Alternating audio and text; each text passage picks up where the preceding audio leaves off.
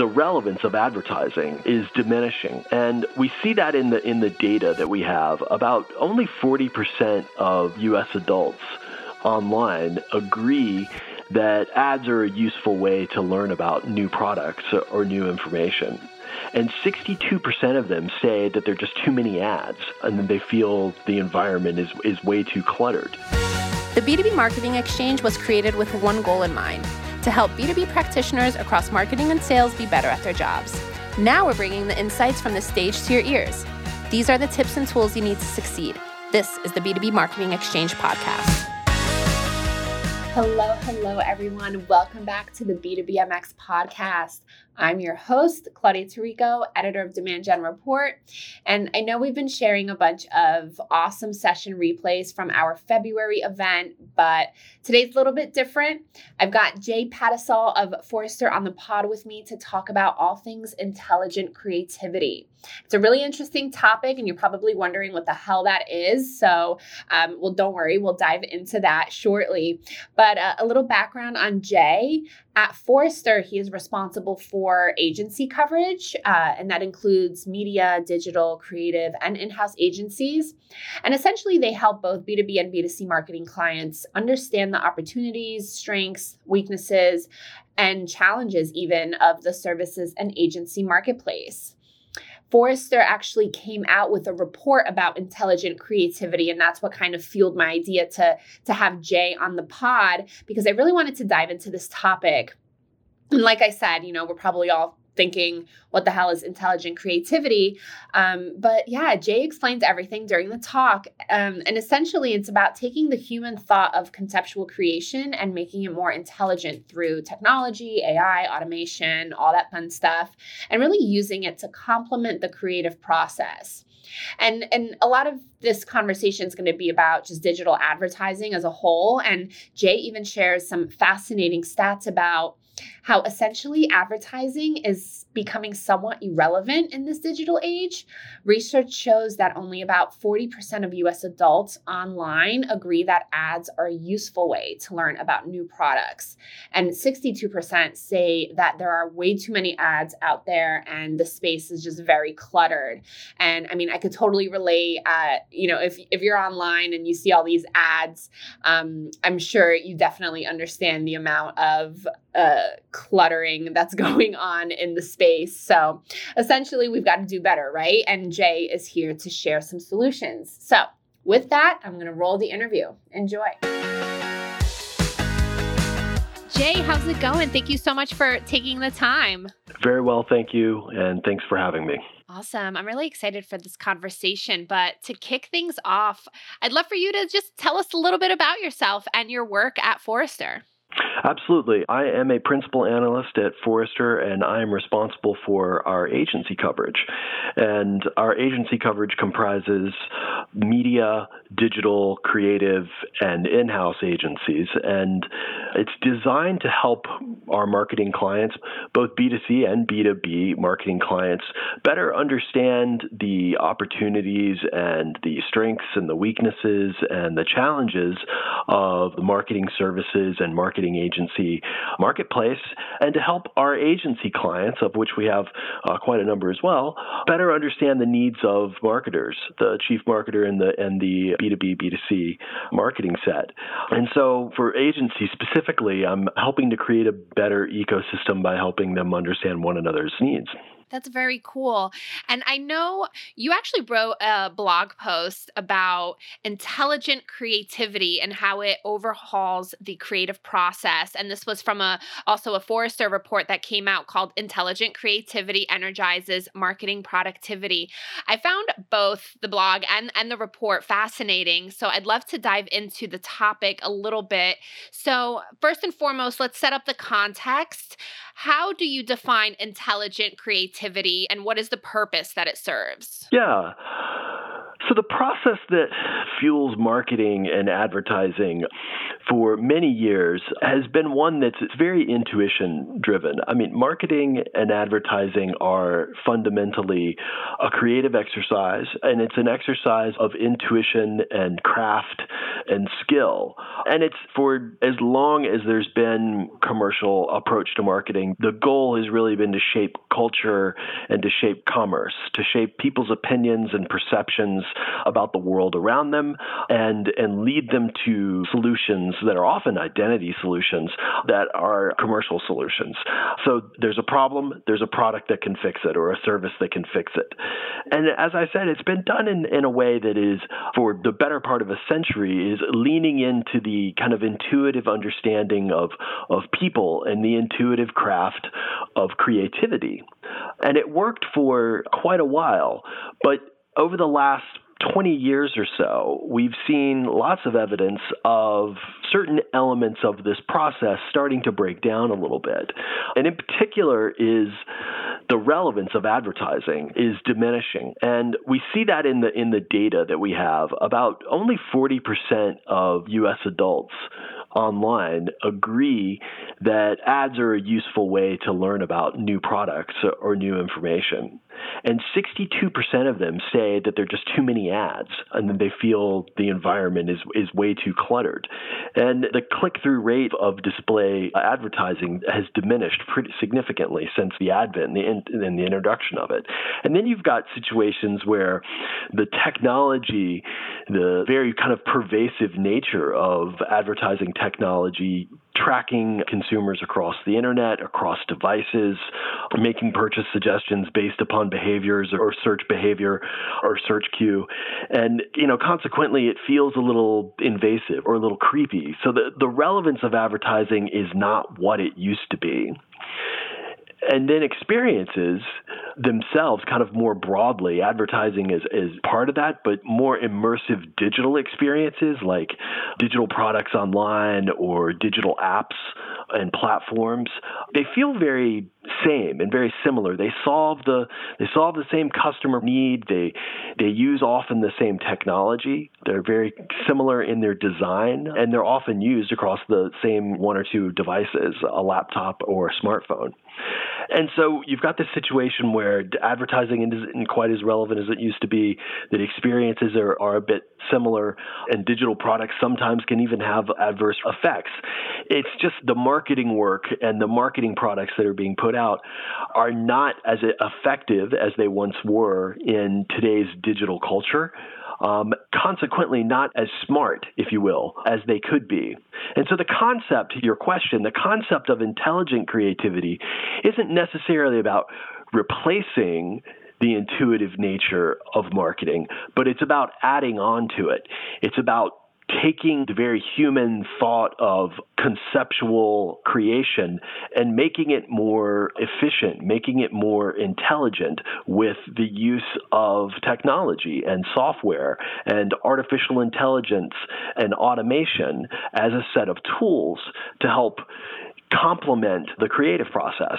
And so it is the creative process as, as we have always understood it, just with a new set of tools to make it more effective and scaled. That's so interesting. And I mean, advertising irrelevance, it, that's a really bold statement. So I'd love to dive into that a little more. But just a quick question regarding the, in terms of intelligent creativity, do you see this differing like a little bit between B2B and B2C companies, or is it kind of like a neutral across the board type of um, concept? Well, I think it applies to both, but the question is is where whether there is a volume of activity in one set versus the other. And I think the budgets and the volume in B2C tend to be larger budgets and more content and more content velocity, but I think it equally applies so while there might be more scale on the B2C side just because of the media budgets that are involved, the B2B side I think is probably more conducive to such a process just because the audiences are are often more definable. The audiences are more knowable. There's a lot of intelligence around around the B2B segments just based upon the data that's collected. And so consequently there's the opportunity to apply that. And I think there's also a difference in the mindset mindset. There's a difference in the mindset between B2B practitioners and B2C practitioners.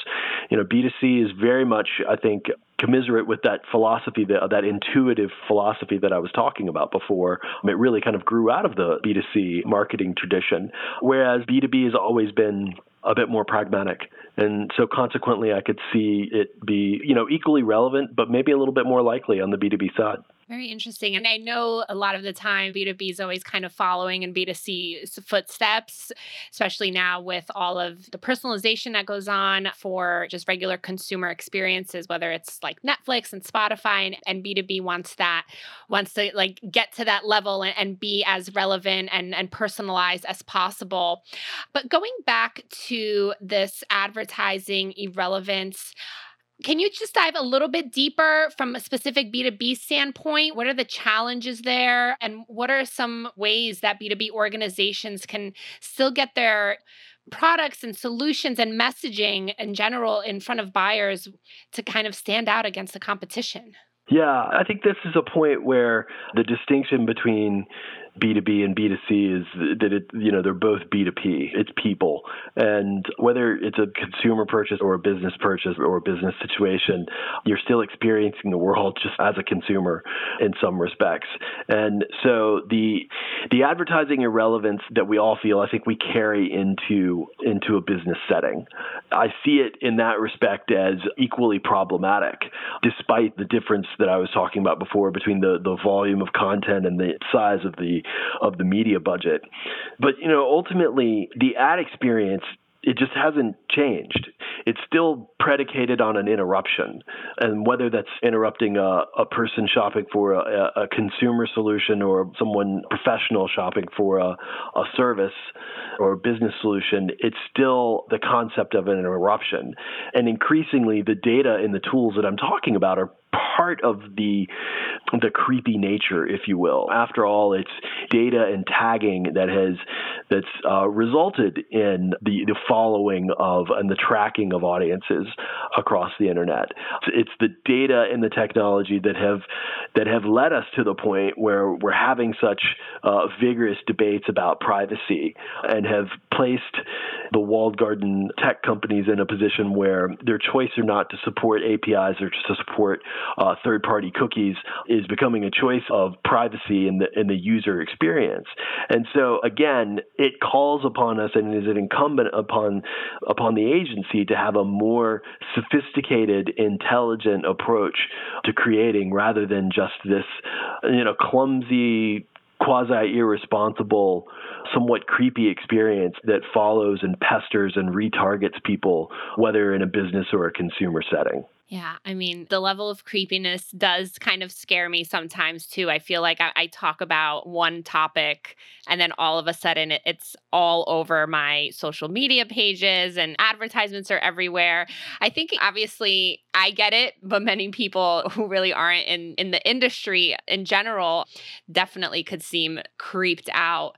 But um, with this oversaturation of advertisements and the fact that we're in this level of digital transformation, obviously advertisements aren't going to go anywhere. Do you have any tips for marketers into how they could?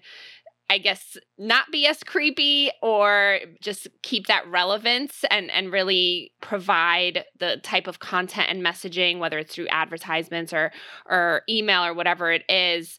Do you have any tips or best practices to how they could kind of do that better? Sure. I mean, these types of tools and this technology that we're talking about, you know, it's really automation and machine learning and robotics processing automation and, you know, maybe some advanced forms of, of AI, computer vision. These are things that apply to many of the aspects of the marketing and advertising process. And where you see it first and foremost is in the audience and media activation setting, where these tools powered by data, connected by different platforms, connected into a DSP, sometimes connected into a dynamic creative optimization engine. They help define audiences using a series of data. It can be the client's data, it can be a set of proprietary data, it can be the third party data that we were talking about before, the media data. But they help define an audience and help define the, the, the segmentation of the audience. And you can learn certain characteristics about your audiences and about your segments and use those as either ways to optimize your your marketing mix, your media mix, and where you're going to where you're going to place communication, and you can potentially even use it as as insight for the copy or the creative concepts itself. So I mean, already within that, we've talked about three different areas where defining the audience and optimizing a media mix in a in a media context, using the information in an insights context, insights for building the campaigns or insights for establishing the objectives of of campaigns, and then we've talked about how it can potentially potentially be used for uh, creative development as well. There's lots of opportunity, and then of course on the back end, the measurement and the optimization of, of all the work is yet another opportunity. Even the back end office, if you will, for managing campaigns and managing marketing, whether it be inside the agency where things like billing and reconciliation or or advertising operations and marketing operations, and then carried through almost in a in a workflow process over to the client side where approvals and schedules and billing and reconciliation can happen on that side too. So there's a, there, I mean there's a lot of opportunity to apply this. I think the best place to start really is I think in the in the media piece because the media professionals it's where it's most pervasive and the media professionals are much more shall we say data and technology literate compared to some of the other functions inside the agency. Not to say that the others aren't it's just a matter of experience. So I think best practice is is to start there and start with an audience based approach and then let that lead you to places like insight and creative development. That's great I'm curious is there a role within the organization that kind of owns all of this what kind of role do do specific marketers maybe cmos or marketing directors or even sales or who owns all of this what roles do cmos play to really provide that intelligent creativity and, and get going on it? Yeah it's a great question. If you kind of deem someone the automations are whether it's the cmo or a vp or or otherwise or, or even on you know when you're inside a marketing agency if there's someone that's kind of deemed the agency's automations are, then it starts to feel like something that's being forced or pushed onto you based upon a responsibility or an agenda. And really, what it should be, just like the broader transformation initiative inside companies, is that it should be everyone's job. You know, everyone's job is is about transforming the company's capability to be more relevant to its customers, to build more direct connections with customers, to help evolve the business to be more digitally sophisticated and customer direct. And the same with this is, is that it, everyone take the same with the intelligence side of marketing creation is that it become part of part of your daily function. And there's some there's some companies that have made strides towards this by, you know, particularly on the agency side where they've they've really taken on the vision or the remit of incorporating this type of technology into their daily work. And they do that by really just clearly communicating what the vision is, and that the vision is about being additive, you know, and not overbearing. It's about taking away the parts of the tasks of people's jobs that are the least favorite, the more boring and kind of rote and mundane stuff that that um, that you don't particularly like yeah. to do. You know, people always ask for examples, and I, I could say, well, you know, the first one is timesheets, right? um, and uh, and so the you know the things that are more appropriate for uh, for software to do, leaving behind the things that humans are much more excited about. And so once you kind of understand that, that vision, then it's everyone's imperative to to identify the things about their jobs that are building presentations, running reports, creating data analysis. What are the things that are you know repetitive and can be placed in an automation loop and and free you up to do more of the human thinking that's still very necessary, the strategic thinking and strategic value that's that's necessary. And so once you take on that culture of of intelligent creativity, then you've got everyone on board, or more people on board at least, and and it becomes a less overbearing, daunting task and more realistic. And you get incrementally work away at at building these tools into your work process.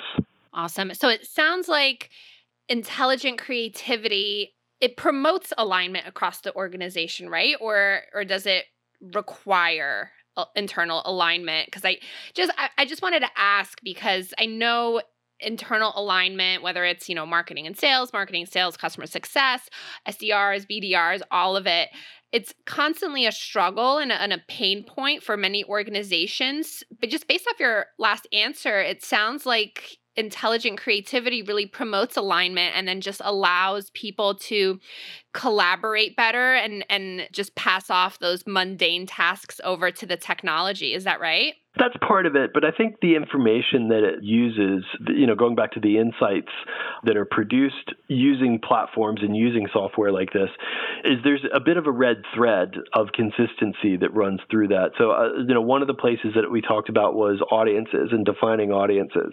And often in the marketing process, whether we're on the marketer side, inside the marketing organization, or, or part of their partner ecosystem, is that there are different sets of insights being used by different different partners and different marketing functions. In the past, media was very much um, survey driven, data driven exercise based upon syndicated surveys from companies like Simmons and MRI, certainly on the consumer side. Yet the insights that were developed or used rather to develop creative were much, were much more kind of qualitative insights and sociological insights that come from a different set of tools. And then on the digital side, these are insights that are derived from behavior and, and a set of behavioral understanding of the way that, that people and users and customers behave online. And so while all of these were useful in the creation of marketing, they weren't necessarily consistent from from segment to segment, if you will, or from department to department. But the more intelligent form of approaching this is, or should I say, the, the form of, of approaching this that has that leverages more intelligence and data intelligence and audience intelligence is a more single set of insights that applies across all the activity.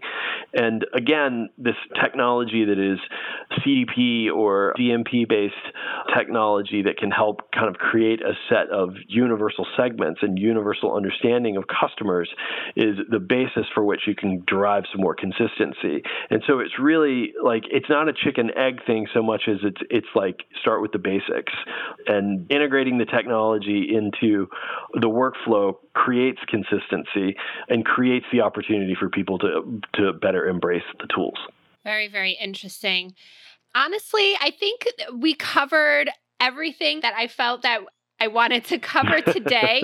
but is there anything that we might have glossed over that you think our audience should hear? Yeah, I mean, the the thing to think about is what's in it for marketers and their partners to embrace a new set of tools. Well, I think there's a, there's a couple of benefits for this, and we touched on one of them, and I'll start there. We touched on the the automating the the simple tasks and the boring tasks, and what that translates to is empowering employees. You're essentially empowering employees by swapping out the mundane parts for the more fulfilling parts, and so that's a clear benefit, a clear employee experience and it signals that you know the machines are not here to take the jobs. They're here to make them more interesting or make them more capable. And in that regard, the same thing is it's the same phenomenon for the work, for the marketing work that's created. You know, I talked about advertising and marketing execution that had become a little bit less relevant for various reasons. We talked about experiences that that were a bit similar and not very differentiated. Well, there's the opportunity to to use technology like this, using AI and combining it with creative capabilities to create executions that differentiate the brand and also make very kind of hyper relevant outputs just from the understanding of audiences. So there's I think it, it's about making the work better. It's about making employees better It's about better meeting the emotional needs of customers, which is you know something that's done with more success on the B2C side and increasingly on the B2B side. You've got marketers really leaning into the power of emotion in that work as well. And again from a deeper understanding of audiences comes more empathy and the ability to to empathize with those audiences and deliver uh, on those emotional needs fascinating stuff. I love it. And this was just awesome and, and tr- really, really interesting. So, Jay, thank you so much for this great conversation. I will be sure to link to your blog post and the full report from Forrester in our show notes. So, everyone, if you loved this conversation, definitely check it out. It's fascinating stuff. Jay, thank you again for taking the time to join us today. It was my pleasure. My pleasure as well. Thank you. And to everyone out there listening, thank you so much for joining us today. As always, be sure to subscribe to the pod so you don't miss any new episode drops. You can find us on all of the major podcast players in the space. And of course, drop me a line on Twitter or LinkedIn if you have any feedback or have any future guest suggestions. I'd be happy to hear them. Thanks again, folks. I'll catch you next time.